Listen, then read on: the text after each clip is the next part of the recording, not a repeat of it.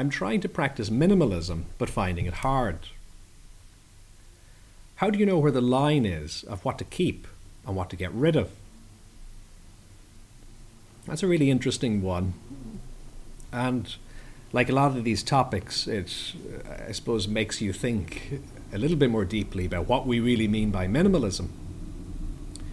And we could go the path of trying to get rid of all our stuff, and that might help us. We might feel liberated and free with it ourselves. Or we might think, oh my God, where's all my stuff and I really, really need it. And what might then happen is we might spend a lot more time and effort trying to do things that we now can't do easily because we've got rid of stuff that we needed, which is a little bit, uh, a little bit counterproductive. Or the other thing that might happen is we might physically get rid of things, and that certainly can help mentally. But sometimes it doesn't. Sometimes we just become mentally busy and we're doing a lot of thinking instead of engaging physically with things in front of us. So it's not that minimalism isn't a good idea, but it's more, I suppose, about being universal about how we think about minimalism. It needs to add up. If you're getting rid of a particular object, if you want a little less clutter, in a sense, by removing something, the goal is to gain something. So, is minimalism even possible with that definition? It is if we define it as getting rid of certain things. But of course, having less clutter means having more space. So there's always kind of two sides, there's a duality to it. So sometimes a useful thing to do here is to almost uh, change the focus from removing things to one of prioritizing things. The question is if we have a certain amount of attention, if we have a certain amount of hours in the day, if we have a certain amount of physical space, if we have a certain amount of financial resources, a certain amount of energy, either way they're going to go in one direction or another. So, what is the direction that they go in? What, what's most useful?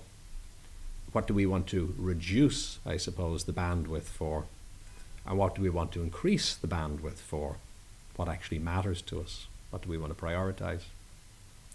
So, minimalism, as we classically think of it in terms of getting rid of stuff, is a lot of the time a useful thing because human psychology being what it is, much of the time we tend to lean towards more stuff rather than less stuff.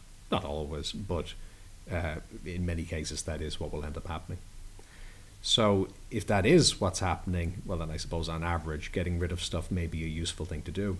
But still, the question, I suppose, is one more of utility. Because, you know, clearly a tradesperson who has their various tools and gets rid of those tools and now has fewer tools may sometimes find certain jobs much harder, which may make them more difficult, which means they either can't do that job or they need to take longer at it and they need to improvise, or maybe they just need to try and make the tool again and improvise in that way, which isn't really that useful. But what you can do, it's good to do, I think, is a little bit of an audit and just think, well, what do I actually use? And that's part of assessing your priorities. So if you're conscious of what your values are, what matters most to you over the next while, then you can look at some of the stuff that you have, and that also includes some of the thoughts that you think and you can question well, are these ways of thinking useful? Are these ways of spending time useful? Are these objects useful? Are these places I go useful? Are these patterns useful?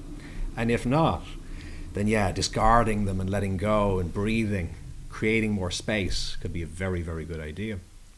However, if they are useful, if they are the kinds of things that you find are helpful, well, then they should probably be embraced and welcomed. So, focusing on values and priorities in that way is probably a good way to think about this, to start sorting it. Keep the comments coming if you have any personal experience with this. Do you have stacks of stuff everywhere, or are you one of these people who just, you know, the house is like a kind of an empty Zen studio, and there's maybe you and just a mat? And how does that work for you? If so, do you sit there peacefully, or does that create other problems or challenges? It's always a duality to these things. If you found this valuable, do like, subscribe, and share. And what's your experience? Do you have any questions or topic suggestions? You can contribute in the comments, on social media using hashtag BodyMindSelf, or at jfl.com.